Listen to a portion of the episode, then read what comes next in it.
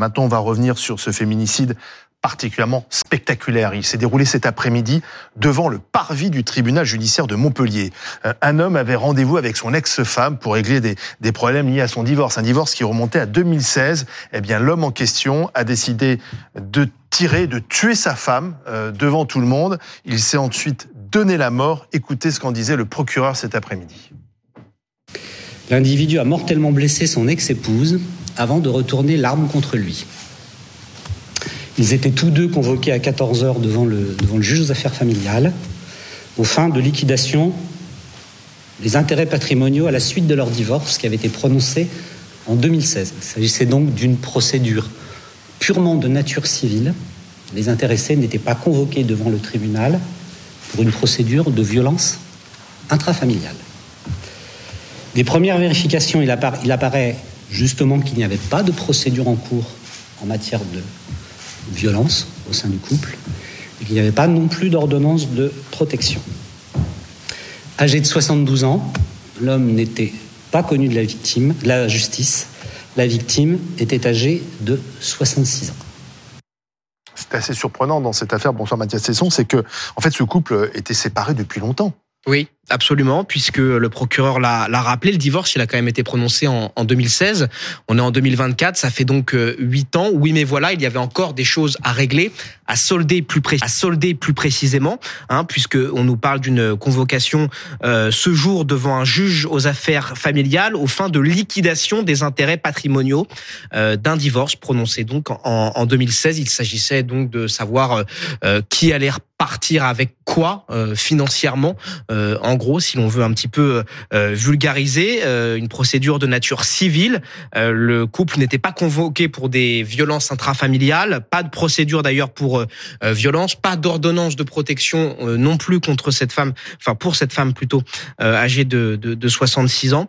C'est une scène évidemment qui a choqué de nombreux interlocuteurs de, de justice hein, que ce soit les avocats ou les personnels qui étaient à l'intérieur du TJ au moment des faits, même si ces faits-là se sont déroulés sur le parvis, pas directement à l'intérieur, hein, puisqu'il y a fort à parier que si cet homme avait essayé de passer euh, les barriérages de sécurité avec son arme à feu, eh bien, il aurait été évidemment repéré parce qu'il y a des portiques ou des agents de sécurité. Alors justement, on va aller devant le tribunal judiciaire de Montpellier, retrouver euh, notre envoyé spécial Alexis Pluyette. Bon, bonsoir Alexis. Effectivement, Mathias parlait de choc. On imagine que pour tous ceux qui se trouvaient là, euh, le choc a été terrible.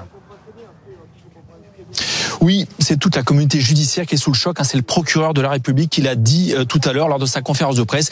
Et vous le voyez, hein, les faits se sont déroulés, vous le disiez, euh, sur ce parvis tout à l'heure, euh, vers vers 14 h Et donc évidemment, à cette heure-là, il y a beaucoup de monde. Il y a des justiciables qui viennent pour les audiences. Et puis, eh bien, il y a du personnel du TJ, il y a des avocats qui viennent pour les audiences de l'après-midi. Et donc, eh tous ont été témoins de cette scène. Le procureur a dit qu'il y avait beaucoup de monde. Tous ont entendu ces coups de feu. Ils ont vu cette scène terrible. Une avocate me racontait eh qu'il y a eu scène de panique. Il y a eu un avocat eh bien, qui a essayé de porter secours euh, à la femme et les gens qui, qui couraient dans, dans tous les sens. Donc le personnel du, euh, tribunal a été immédiatement confiné, puis il a été euh, évacué. Une cellule médico-psychologique a été mise en place et dès demain aussi, ils pourront donc être pris en charge. Hein. Le, maire de Montpellier qui a assuré son, son soutien au personnel de justice durement éprouvé, a-t-il dit. Et puis, c'est pas simplement le, le, personnel de justice qui a été éprouvé, c'est aussi eh bien, les Montpelliérains et les Montpelliéraines. Et vous voyez devant le tribunal, eh il y a des bougies qui ont été installées, il y a euh, des fleurs qui ont été apposées ici devant euh, ce parvis. Ces Montpellier, eh qui ont voulu manifester leur indignation après ce nouveau féminicide. Merci Alexis Pluyette avec des images signées Manon Scarzello pour BFM TV.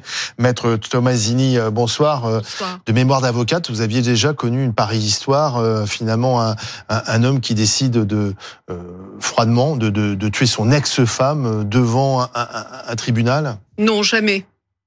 Jamais. Je suis particulièrement euh, choquée, catastrophée par ce nouveau drame. Euh, qui intervient, euh, je vous le rappelle, peu de temps après le drame euh, qui a eu lieu récemment à Lyon, samedi soir dernier. pourquoi je vous parle de ce drame également lyonnais et celui d'aujourd'hui? Parce qu'on assiste à une véritable escalade de la violence des auteurs. Et ces auteurs lancent un message très clair pour moi à la société. Qu'est-ce qu'ils disent? On en a un qui s'est filmé après avoir tué sa compagne. Et euh, celui d'aujourd'hui, il l'a, il la tue, il l'exécute même devant un tribunal. Qu'est-ce que ça veut dire? après. Qu'est-ce que ça veut dire? Ça veut dire tout simplement regardez-nous. La justice, c'est nous. Et l'institution judiciaire n'aura pas le dernier mot. Et moi, ça me fait froid dans le dos. Hmm. Ça veut dire que la société française, elle est impuissante à endiguer ce fléau des violences conjugales Est-ce qu'on pouvait prévoir la, situation A priori, c'est ce que dit le procureur. Il n'y avait pas d'antécédents, pas de violences conjugales connues. Alors, bien sûr, le procureur était prudent parce qu'il parle deux heures après les faits. Donc, euh, on ne sait pas encore tout de l'histoire de ce couple. On ne sait pas, euh, pendant ces huit ans, est-ce qu'ils étaient restés en contact D'ailleurs, on s'interroge, et moi je m'interroge sur la, la, durée de la procédure. C'est-à-dire qu'on a un couple qui divorce en 2016, et huit ans après, ils ont toujours pas réglé leurs affaires. Peut-être que là aussi, peut, cette, femme voulait peut-être passer à autre chose. Euh, plus rapidement. Et elle n'en a pas eu l'occasion. Elle n'a pas eu l'occasion. Et elle n'en a pas eu l'occasion parce que euh, un homme avec qui elle a été euh, mariée a décidé que euh, sans lui, elle n'avait pas le droit de vivre. Voilà. Mmh. C'est le 22e féminicide cette année, depuis le 1er janvier. 22 femmes qui sont mortes, tuées par leur conjoint ou ex-conjoint. Je crois que d'abord, on a un travail, évidemment, on a cet instant est très triste, cette journée est très triste et euh, c'est particulièrement symbolique que ça ait lieu devant un, tribunal. Mais euh, on a avant tout un travail de, de, dommage et, il faut qu'on soit conscient de, de, toutes ces victimes, toutes les femmes qui sont euh, assassinées les unes après les autres et qui tombent parce que les violences post-séparation ne sont pas endiguées continuent à s'exercer contre elles et les les, les massacres même, même si les quotidien. chiffres, alors c'est encore trop, mais les chiffres sont plutôt en baisse en 2023 par rapport à 2022. Je crois qu'on s'est beaucoup réjoui euh, d'une manière euh, prématurée, et notamment au niveau du ministère de la Justice, euh, d'une baisse, soi-disant, de 20% des féminicides. Ce ne sont pas encore des chiffres officiels. Euh, puisque euh, vous le savez, les associations féministes n'ont pas les mêmes chiffres. Euh, là, ce sont les, les, chiffres du ministère de la Justice, mais pas les chiffres du ministère de l'Intérieur. Donc, il faut encore attendre des précisions. Et on voit bien que, en tout état de cause, on s'est réjoui beaucoup trop tôt et d'une manière prématurée, puisque l'année 2024 euh, à mon sens, va être terrible. En tout cas, elle commence très très très mal. Absolument, puisque là maintenant, on est à une femme qui meurt tous les deux jours. Hmm. On n'est plus à une femme qui meurt tous les trois jours, ni à deux jours et demi. On est bien à une femme qui meurt tous les deux jours. Et votre actualité aujourd'hui, elle est euh, ponctuée de violences envers les femmes, que ce soit de féminicide, de viol, de violences sexistes et sexuelles, dans un pays, la France, qui est un pays européen, censé être développé. Il y, a, il y a de quoi se poser une question. Aujourd'hui, c'est aussi des faits qui sont beaucoup plus médiatisés qu'avant. Bien sûr, mais la médiatisation, elle ne protège pas les femmes. Le féminicide, ça reste un crime elle de possession. sur ceux qui peuvent prendre des décisions. Ben oui, mais sauf qu'on est quand même dans une situation où les violences post-séparation ne sont pas suffisamment euh, combattues, où nous avons encore des femmes qui vivent dans la peur aujourd'hui, parce qu'aujourd'hui cette femme a perdu la vie.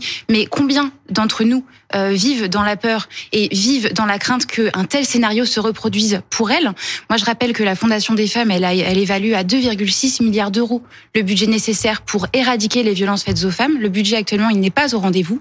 Quand est-ce qu'on va considérer euh, qu'il faut mettre suffisamment d'argent et de ressources pour enfin éradiquer les violences masculines? Merci euh, à, vous trois.